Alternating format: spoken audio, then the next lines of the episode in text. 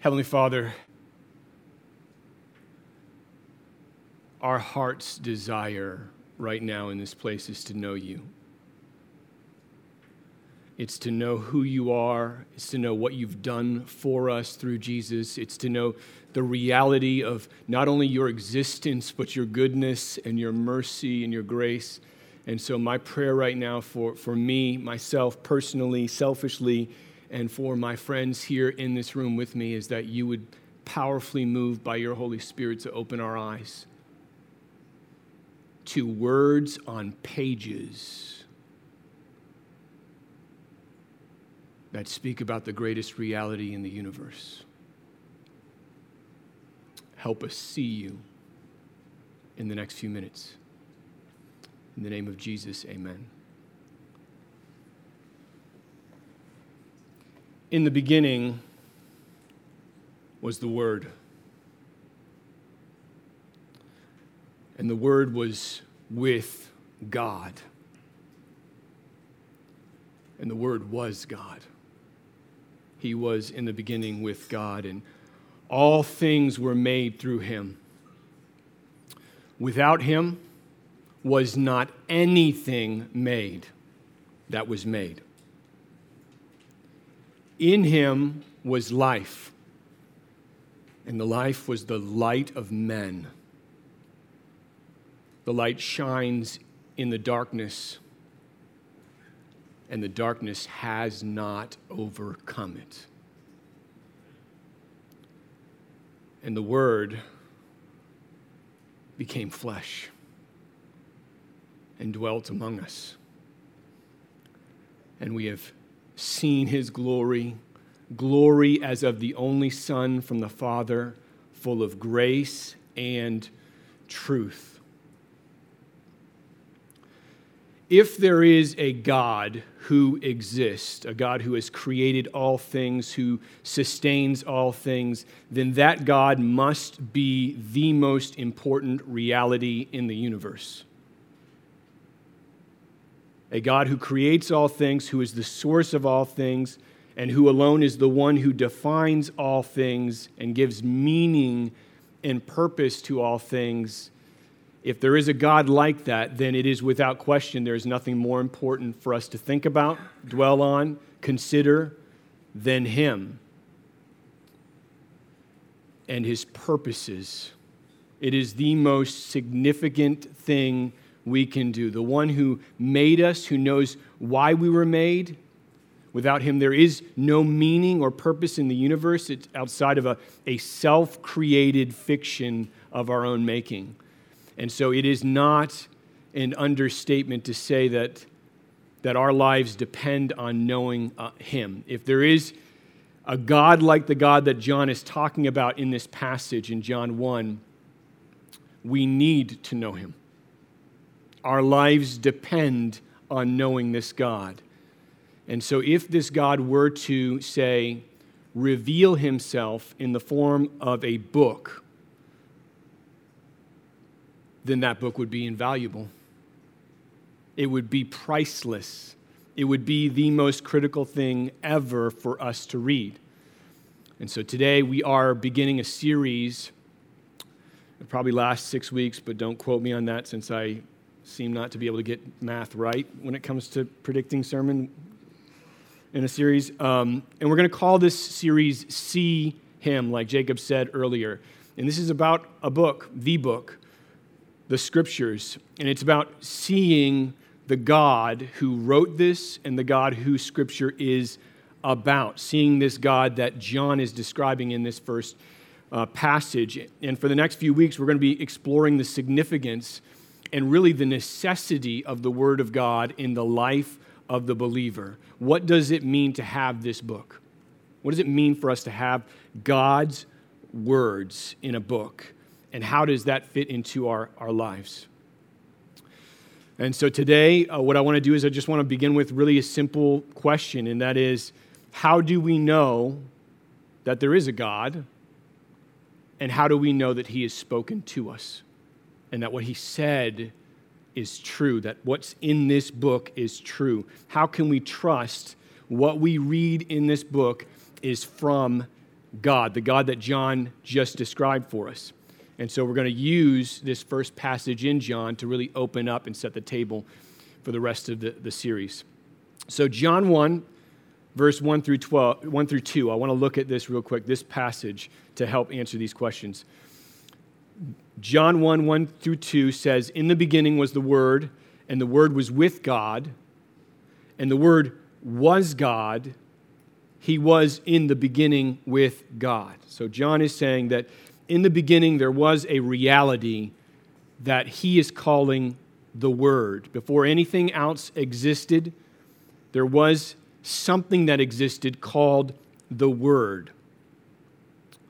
And in verse 2, we find out that this reality, this the Word, is actually a person. John says, He, the Word, was in the beginning. And so the Word is a person. And according to verse 1, this Word was with God. So he has a distinction from God, but he also is God at the same time. He's with God and he was God. So, who is this word? What is this word that John is speaking about at the beginning of his book? Well, the Greek word for word here, word for word, is logos.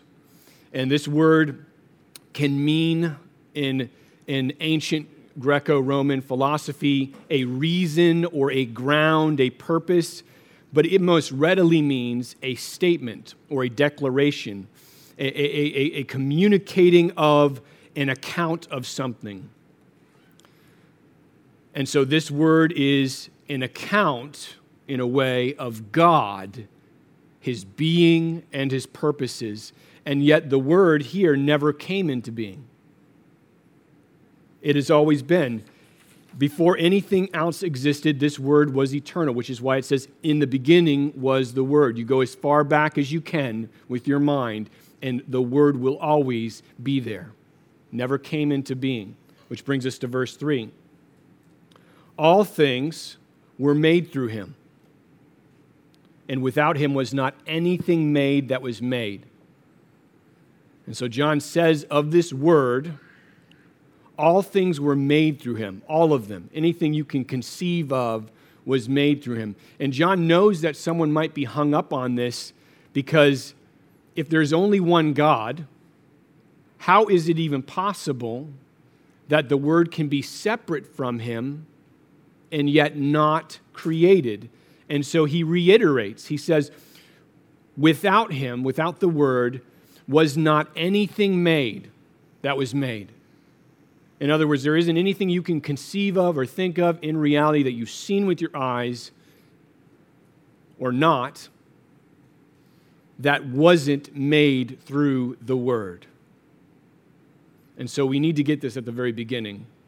The Word is uncreated reality. He is absolute in his being, which means, at a very basic level, he is not dependent on anything. The Word does not rely on anything to exist. Everything else in the universe is contingent on something but the word is not contingent. Everything else relies on him because he is absolute in his being, yet he relies on nothing. That is the relationship between the word and everything. Everything. The word is absolute reality. So, even if, if you think about it in this way, everything else that you can think of has every millisecond of its existence as a gift from the Word. And John continues pressing this even further in verse 4. He says, In him, in the Word, was life, and the life was the light of men. So, this word inside of it is life. John is saying, Do you want to know where life comes from? Do you want to know where it originated from? The Word.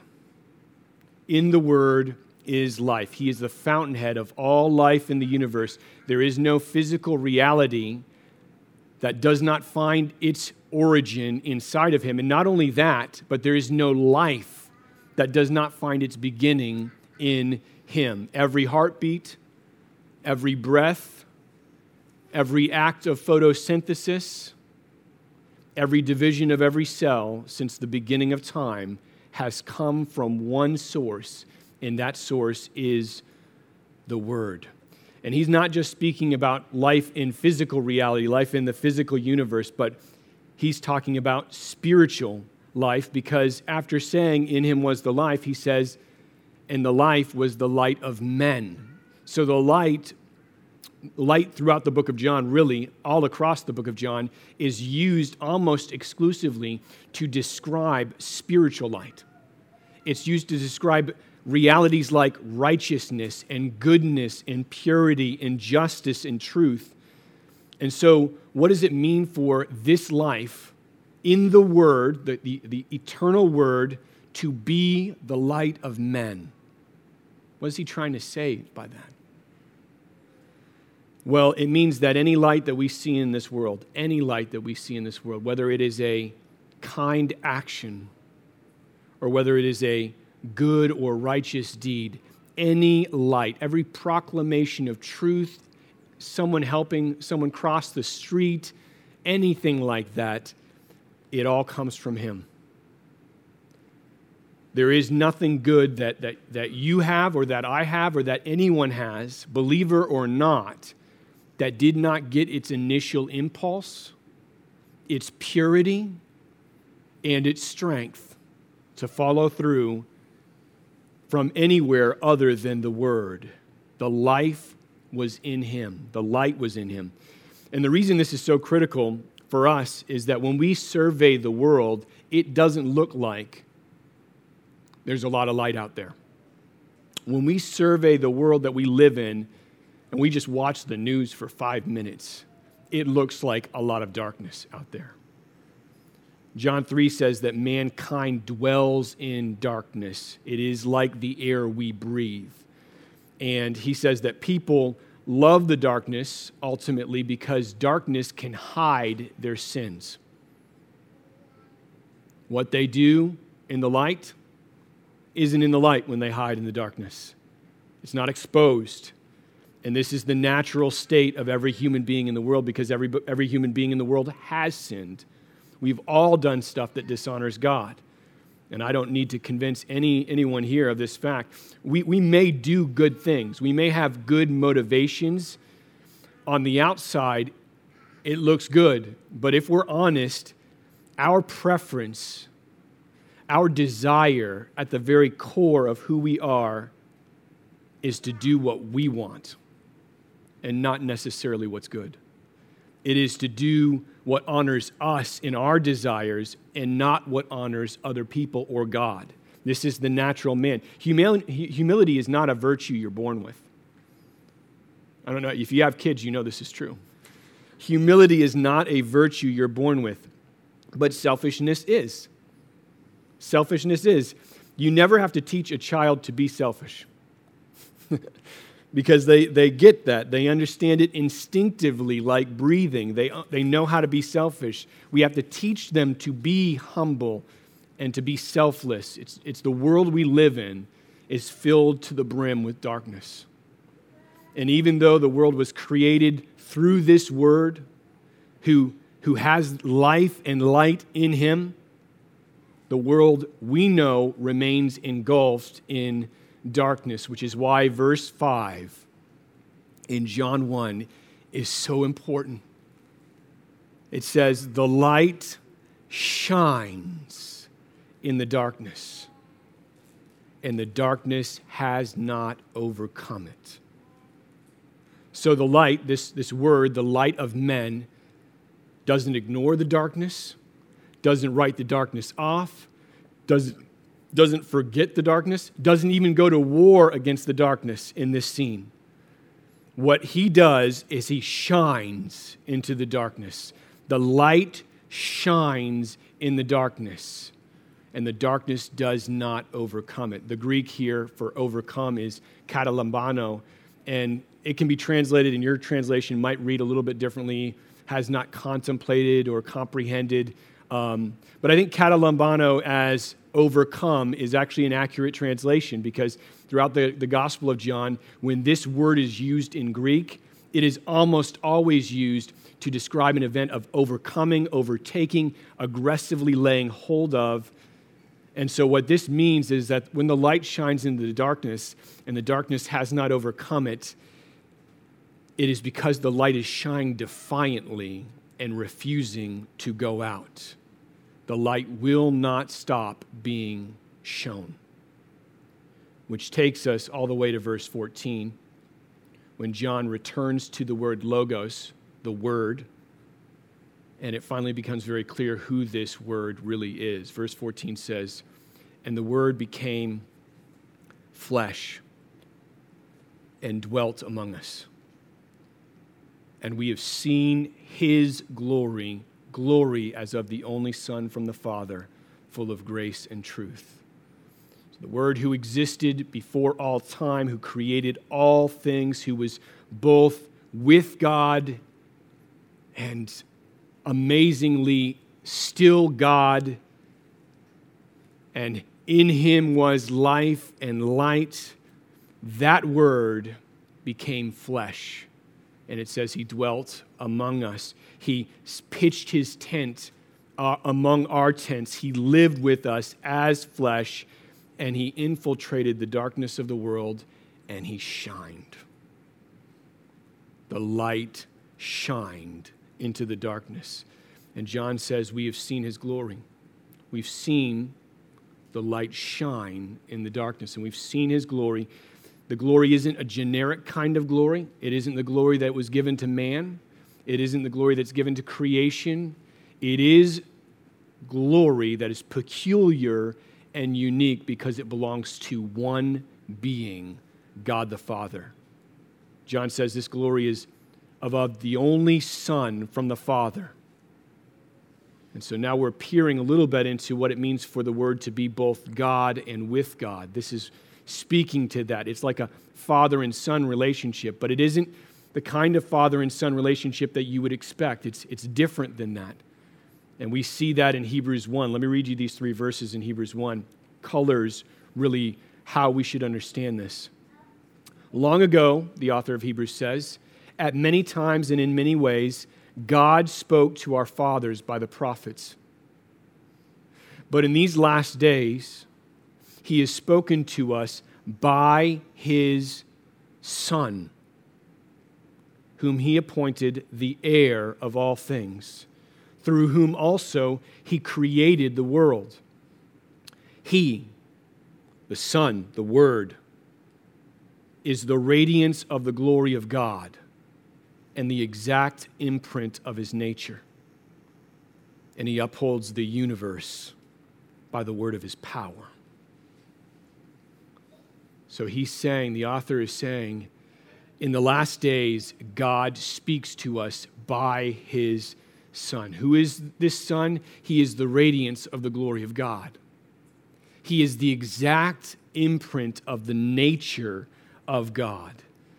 And, and, and we need to get this. The author of Hebrews isn't explaining traits about the Word, he's telling us what it means for the Word to exist. This is who the Word is. He is the radiance of the glory of God, He is the exact imprint of His nature.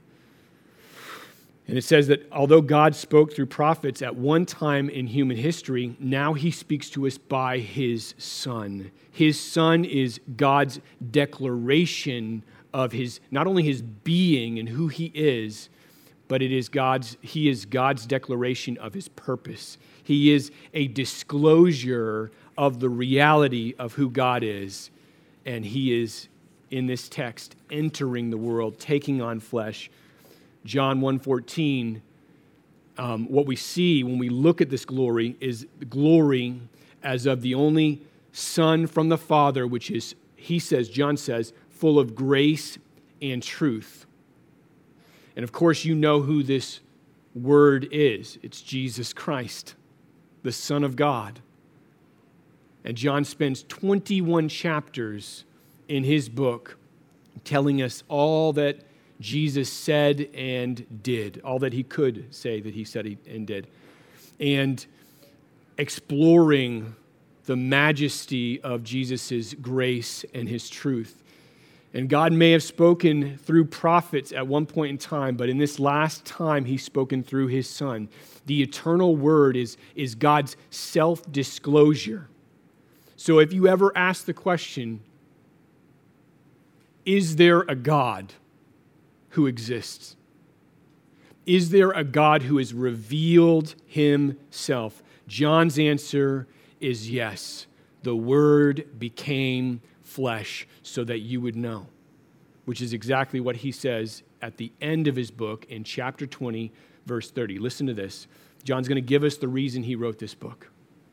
Now, Jesus did many other, th- other signs in the presence of the disciples, which are not written in this book. But these are written so that you may believe that Jesus is the Christ the Son of God, and that by believing you may have life in his name. John's telling us why he wrote this book. It's the point of the entire Gospel of John. He says, I'm going to be real with you. I wrote this book so that you would believe that this man is the Son of God.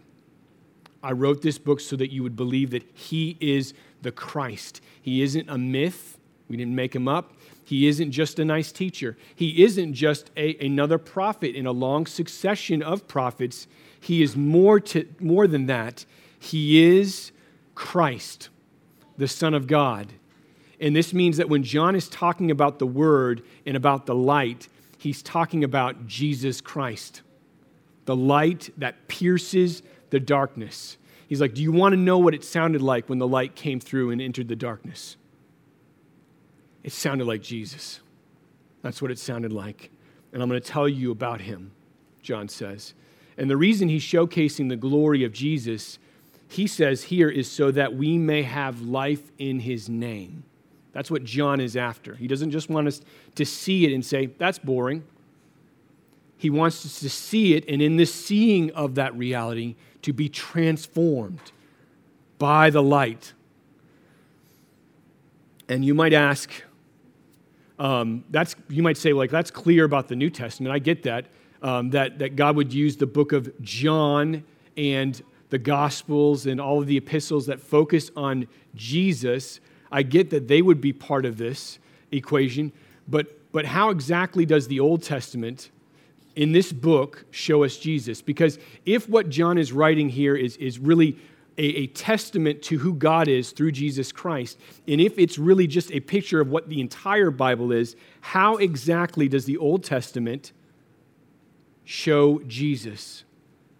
Well, John 5 39, Jesus says this himself. He says to the religious leaders of that time, You search the scriptures because you think in them you have eternal life and it is they that bear witness about me, yet you refuse to come to me that you may have life. It's not just the Gospel of John, it's not just the New Testament.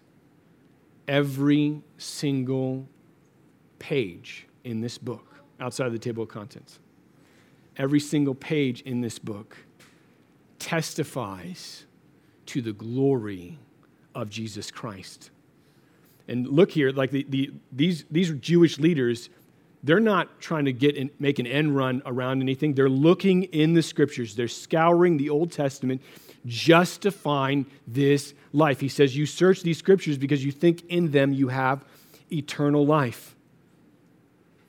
They want life, they desire eternal life.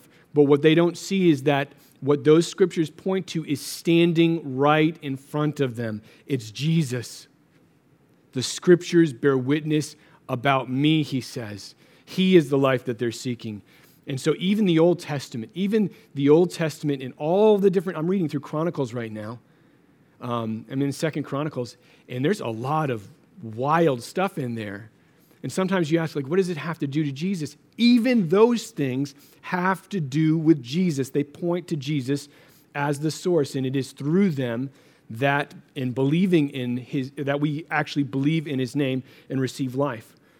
And so at the beginning of this series what I wanted to do today really was lay a foundation by God's grace um, that points to a simple fact that seeing Jesus in the scriptures is a matter of life and death. It is a matter of eternal significance. John is saying Old Testament, New Testament, any Testament, doesn't matter. This entire book is about him. The reality of God shines through the word, and the reality of his son is seen, and it collides with us so that anyone who, who reads this book or hears a faithful proclamation of the book encounters the eternal word of God. And by seeing him, beholding glory as of the only Son from the Father, according to John, we get life in his name. Now, at this point, what we need to recognize really is that what I'm saying is wildly controversial. You guys might take it for granted or think, yeah, that makes sense to me. But the idea that life only comes from seeing Jesus and us only seeing Jesus through his word is not accepted in most places. In fact, most people would say that we're crazy for thinking that. The idea that God exists is one thing, the idea that He's spoken to us through a book is another. Most people would say that we are wrong. We're dead wrong on one or both those accounts. And everyone has their own, when they go come to this question about God, who is God, what is God, they have their own evidence to support the idea that they've got, they've arrived at. They have their own evidence and own ways and paths to support their reasoning behind how they deal with this question. They may appeal to history, they may appeal to science, they may appeal to their own traditions, the traditions that were passed to them from their family. They may even appeal to their own feelings and say, I just feel like God's this way. But what we just read from John is that through writing about Jesus and through the broader purpose of the scriptures in general, this book, a picture is being painted of Christ that is sufficient to give us life. John is saying that the Bible is not a, a normal book. It's not a normal book. And I need to be clear at this point because I'm not saying, and John is not saying, that we are believing something because someone told us to. Like maybe your mother told you you should believe the Bible is true, and so you believe it. That's not what John's talking about here. And I'm also not saying that after examining the historical record of data and the manuscript counts and all of these different forensic details and scientific details, that we finally arrived and said, Yeah, I think the Bible is true. John's not talking about that either. Neither of these things are what John is talking about because both of those things can be wrong. Both those things can be faulty. Historical records can be faulty, science can be faulty. Things can be wrong about those interpretations, and John is not interested in you being wrong about eternity. He does not want that to happen. And he says here that something happens when you read this book or hear its story. Something happens that is a kind of knowing inside you. You come to a kind of apprehension of a reality that is a knowing. There is a way you can see Jesus through the Word of God that gives you eternal life. It isn't a best guess, it isn't a hopeful desire, it is a kind of knowing that grips the soul of the person who's encountered it. It's a kind of certainty that is unshakable, and John isn't interested in you having lesser certainties. He wants you to know. And if you really think about it, like if God did reveal himself, this would have to be the way he would do it.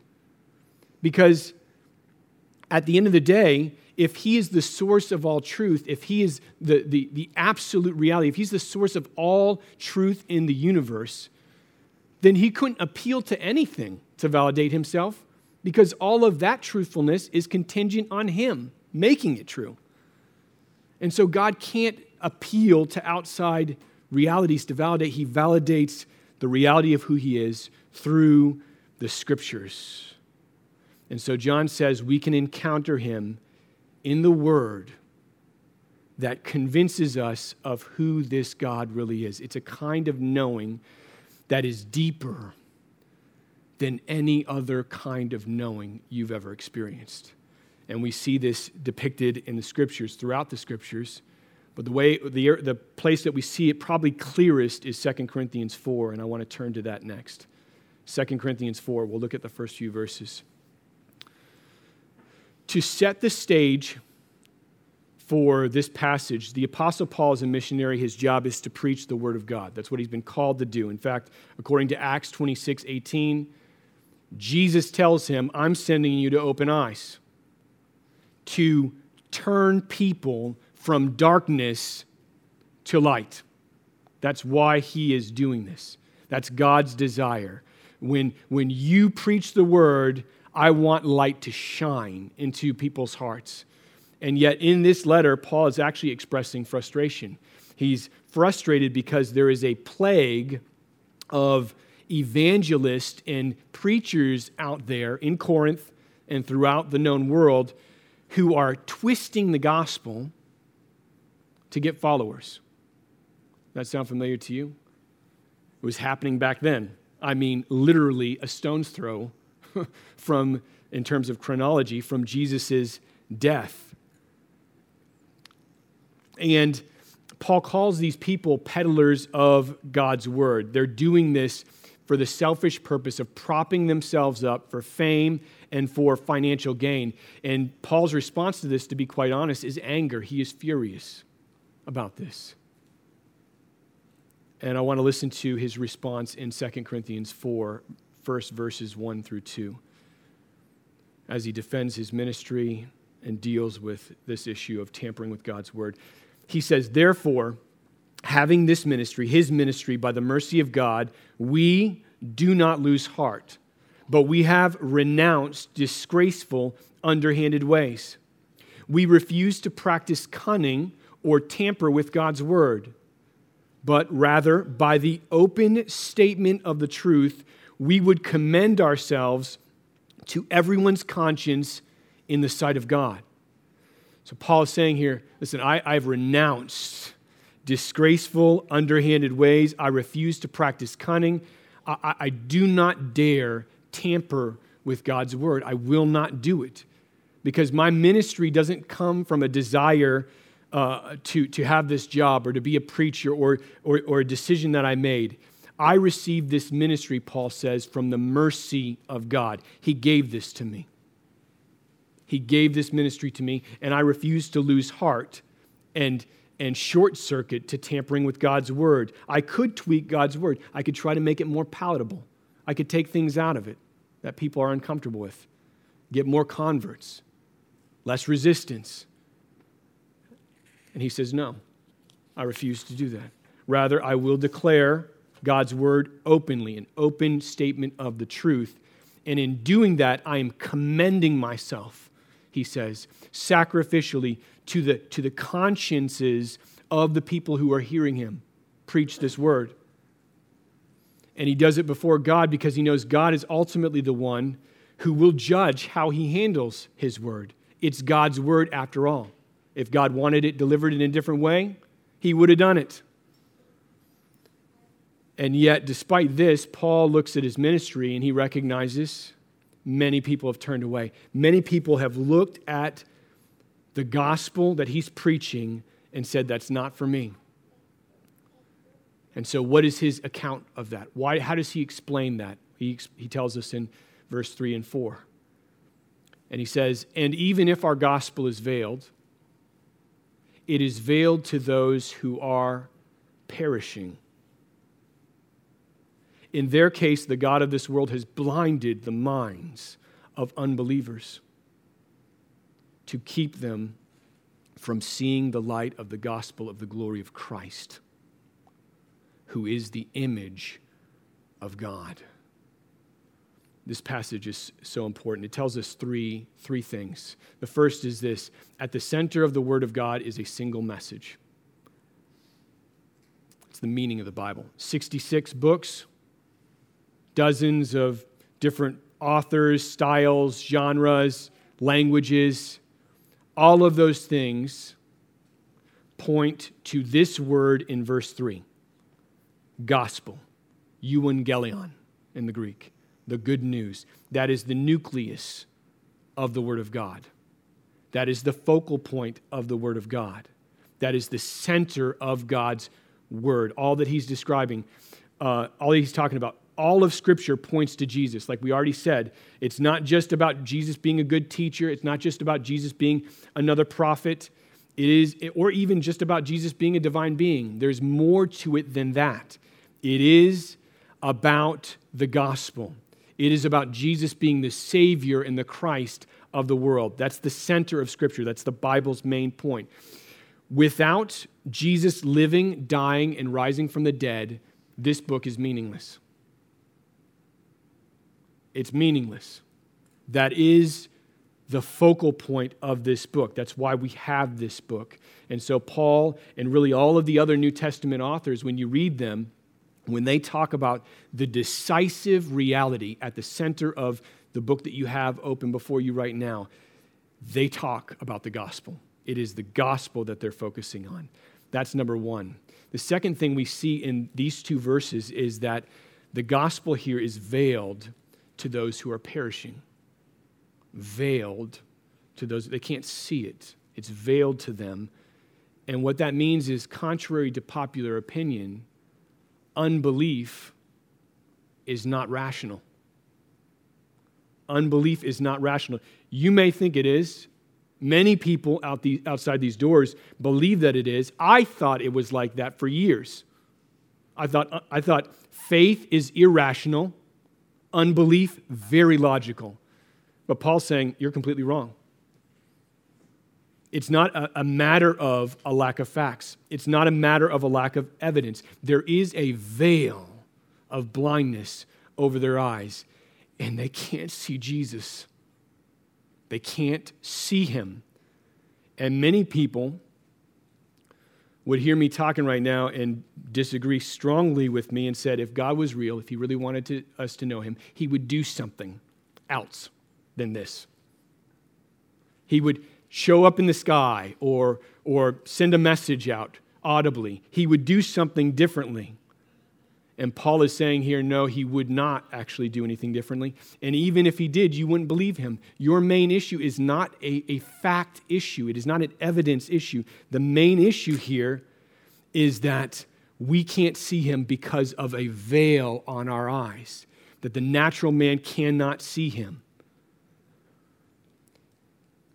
And the greater reason, I think, another reason I should say, that God doesn't reveal himself outside of this is God is, like I said earlier, he is not interested in lesser certainties. He wants you to know him. If this was based on a multiplication table or some aspect of science or something physically that you've seen, it would be based on something that you cannot be completely certain of. And God desires that you have absolute certainty about who this is.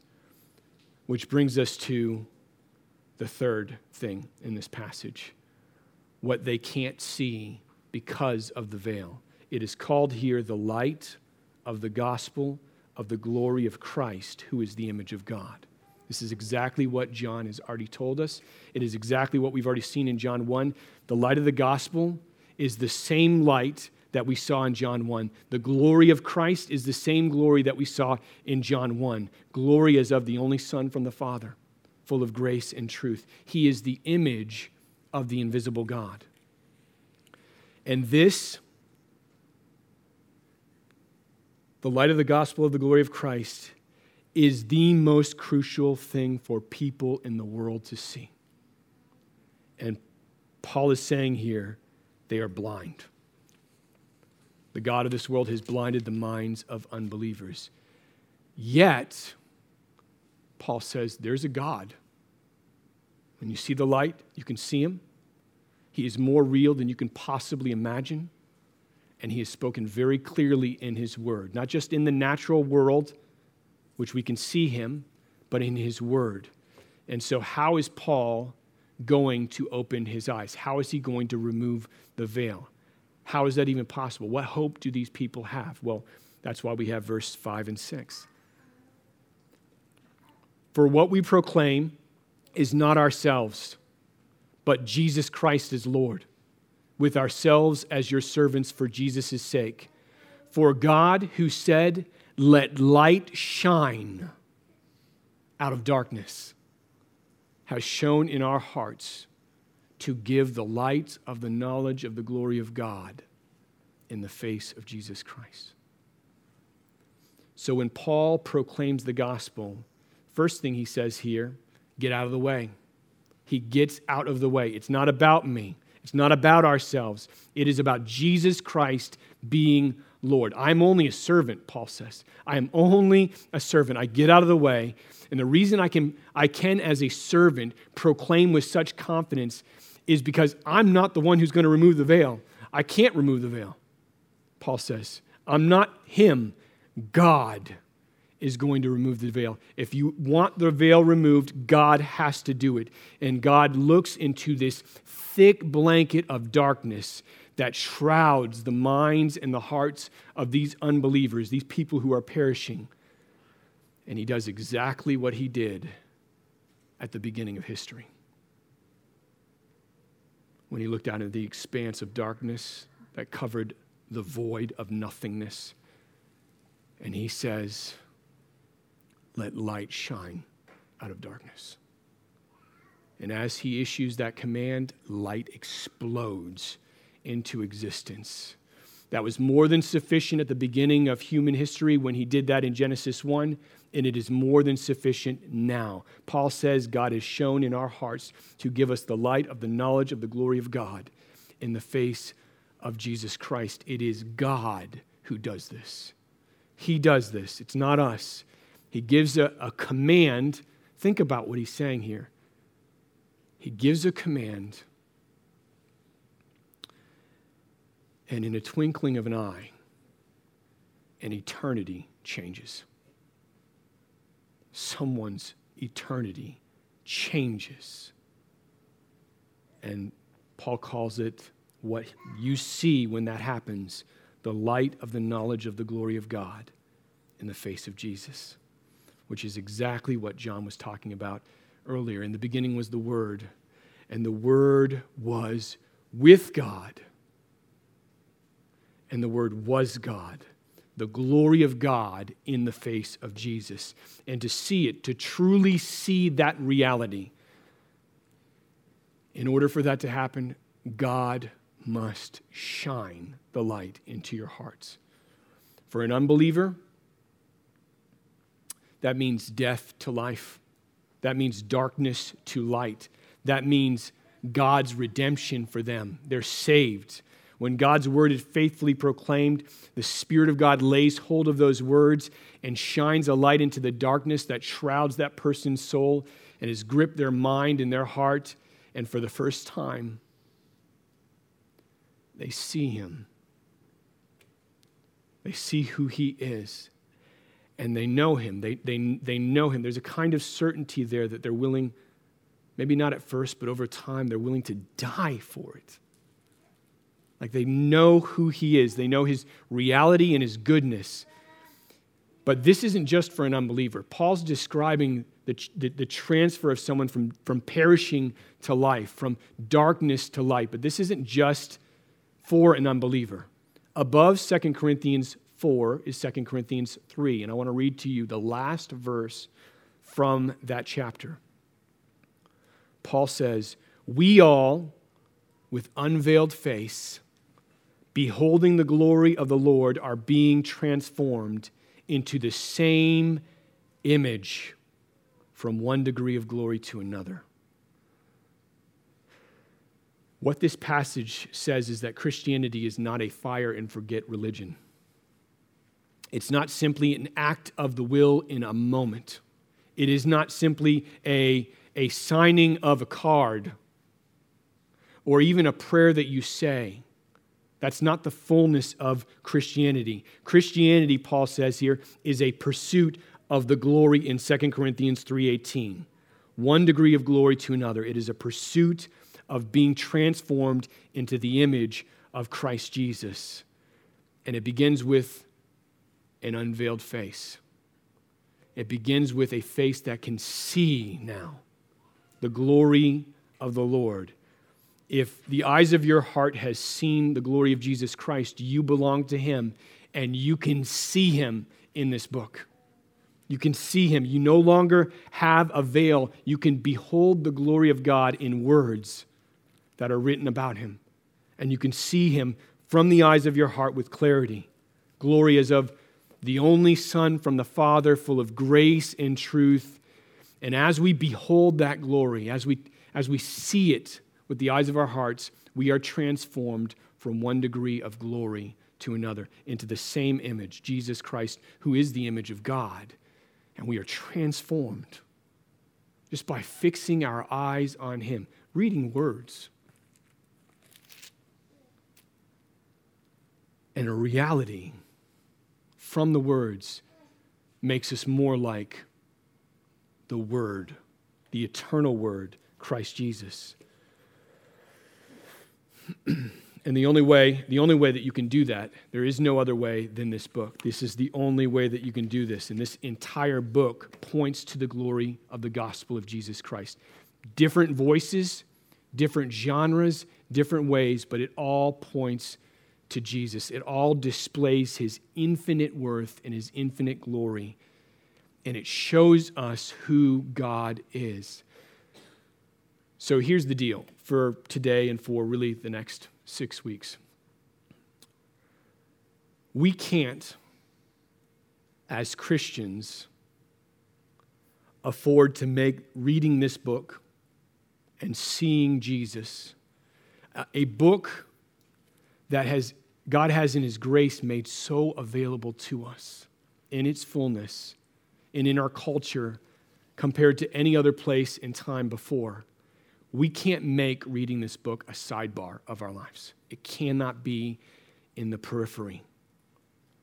Seeing Christ in the scriptures, according to 2 Corinthians 3:18, is how we get glory. It's how we get to the glory that's described in this passage.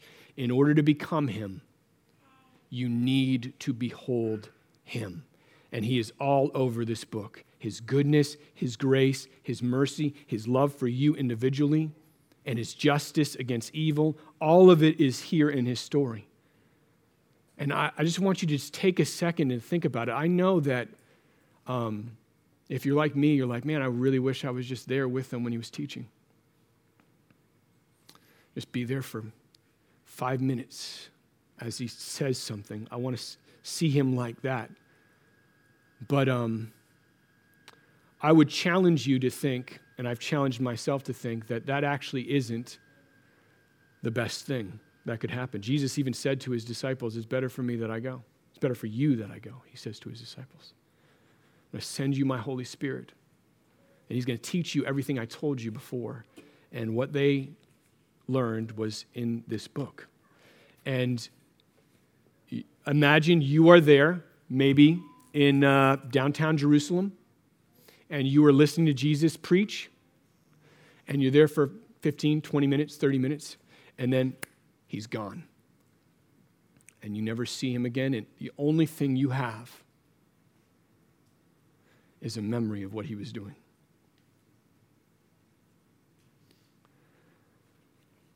We have more than that. We have the thoughts of God on paper his desires, his purposes, his plans. And so I would ask that at the beginning of this series, no matter if you read the Bible already every day, no matter if you read the Bible every other day or one or two times a week, no matter if you don't read the Bible at all, I would ask that you would pray that God would grant to grant you the desire not just to read a book, not just to get through a reading plan. Reading plans aren't bad, but not just to get through a chapter, to see Him. To see Him. And in the next few minutes, we're going to be participating in in the Lord's Supper. And when we do, I hope that it's not lost on you that, that this act of the Lord's Supper, as we worship in song, when we take the cup and the bread, that we are in a real way touching the center of everything we've been talking about today.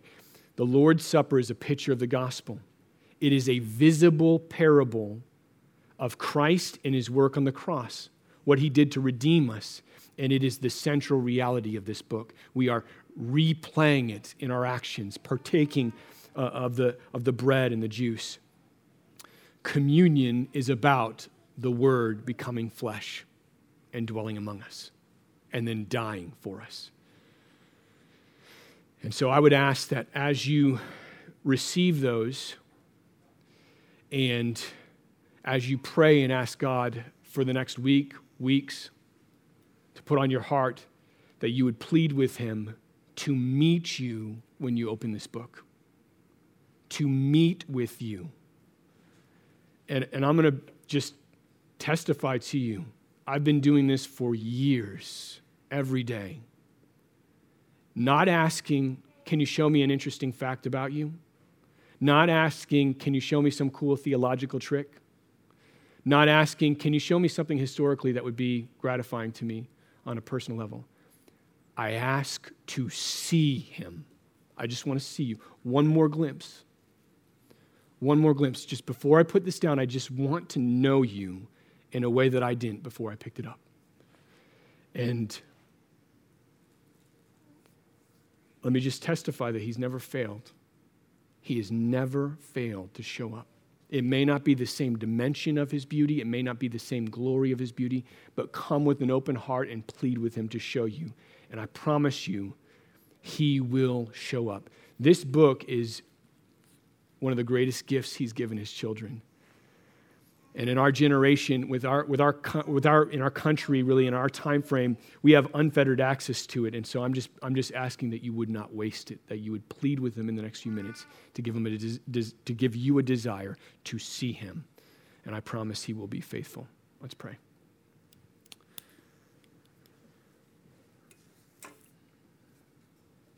Heavenly Father, you are so glorious and wonderful. And um, that you have thought it right and good to speak and to have it recorded in a book so that we could understand you and your desires, Father. That you thought that that was right and good is such an awesome blessing. You didn't need to do that. But you want to be with us. You want us to know you. You want us to abide in you, Father God. And so you have given us a book with all of your desires, all of your promises, all of your pursuits, and a portrait of your glory that we see clearly through Jesus Christ in the gospel. And I pray that you'd put on our hearts, my heart included, a renewed hunger, or maybe a hunger for the first time to make seeing you in the scriptures a priority in our lives, Father God. That we would desire to meet with you, that we would desire to see your glory, glory as of the only Son from the Father. And Father, that we wouldn't see the Bible as a, a, a showpiece or a museum piece or something that we say we cherish, but really spend little time with, Father. But that we would see your word as a, as a window into the reality of God. And that in seeing that, Father God, we would be transformed into the same image from one degree of glory. I, I pray, Father, that you would do this, Lord. I know that I know that we have schedules. I know that we have so much going on in our lives, Father. But I pray that you just give us a taste, even now today, Father, that would be irreversible and that would create an addiction to your word that would last us the rest of our lives. I ask this in the name of Jesus. Amen.